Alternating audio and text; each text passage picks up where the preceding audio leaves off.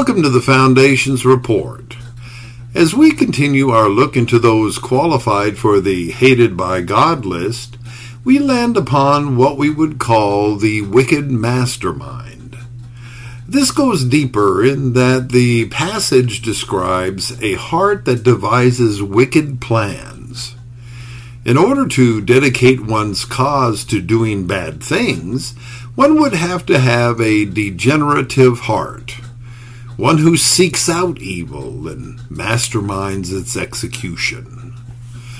The Bible is a wonderful tool for exposing the thoughts and intents of the heart as told us in Hebrews 4:12 and should be a guide in helping us determine what is good and what is evil. When reading its pages, one can get a sense of who are the good guys and who are the bad guys. The devil, or Satan, or the serpent, whichever you prefer, was deemed the bad guy in the Garden of Eden. God wasn't too happy with Cain when he murdered his brother.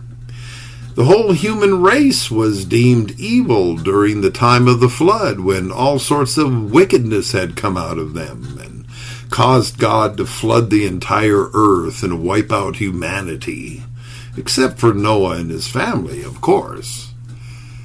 Pharaoh was deemed the bad guy when he slaughtered innocent children in his attempt to subjugate Israel, and Herod similarly wiped out children when trying to snuff out Jesus when he heard that Jesus was born.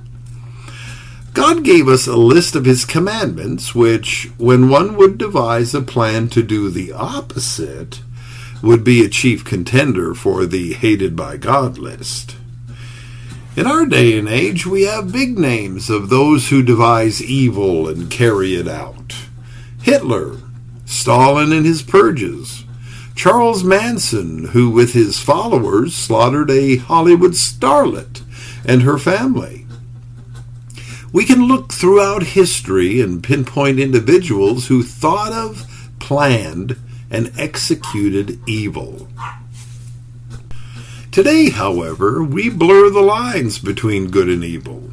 Instead of saying things are evil, we justify ourselves in planning and doing them. We prepare lists of why we should be able to do things and lobby our favorite congressman to help us tell the world why this thing the Bible calls evil would be good to do. In law, there are degrees given to crime. When someone, just off the cuff, decides to kill someone else, we may get third degree murder charges. Yet when one has the intention to, say, kill someone, plans it out, knows where the person will be at what time, and then executes the plan and the individual, we call that first degree murder. First degree, of course, has a harder punishment than the third degree. That is like the handling of wickedness and evil in the Bible. In the Old Testament, if one accidentally killed someone, it wouldn't be considered something that was born and brewed in the heart. Yet if one devised wickedness in their heart and executed the plan, it places them on the hated by God list. In our present debate, who came up with the idea to kill millions of unborn babies in the womb? Who thought up institutions like slavery and sent the ships over to devastate one race of people and bring them to our country?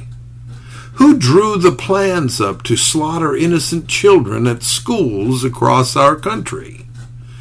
Who thought that flying planes into our World Trade Center, killing thousands, was a good idea? Still in our world, we have leaders and dictators that see nothing wrong with killing, maiming, and devastating other lives for their purposes and even for their sick entertainment. Proverbs tells us not to get involved or run with those that devise and commit evil. When I was a kid, our parents would tell us not to get into trouble. The fact remains that there are individuals out there that like to get into trouble. They think it is funny to hurt others. Bullies line our school campuses and our internet to intentionally hurt others. Have you ever felt forced into doing something bad by someone else, or you would be rejected and be considered an outcast? Could peer pressure be a gateway to the hated by God list.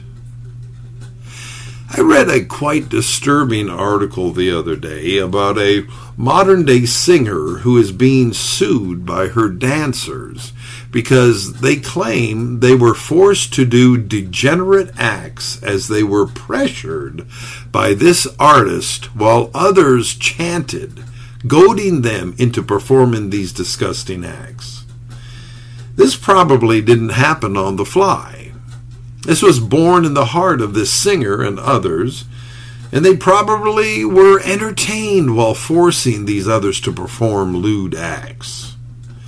Too bad the dancers didn't see this person for who they were and avoided having anything to do with this artist. Their final destination on the hated by God list could have been avoided. Do you like running?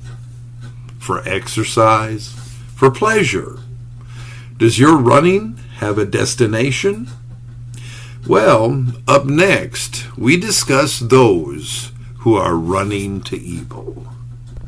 The Foundations report is heard daily, Monday through Friday, on the Foundations podcast Facebook page and on the Foundations channel on YouTube and on various podcast distributors via audio feed.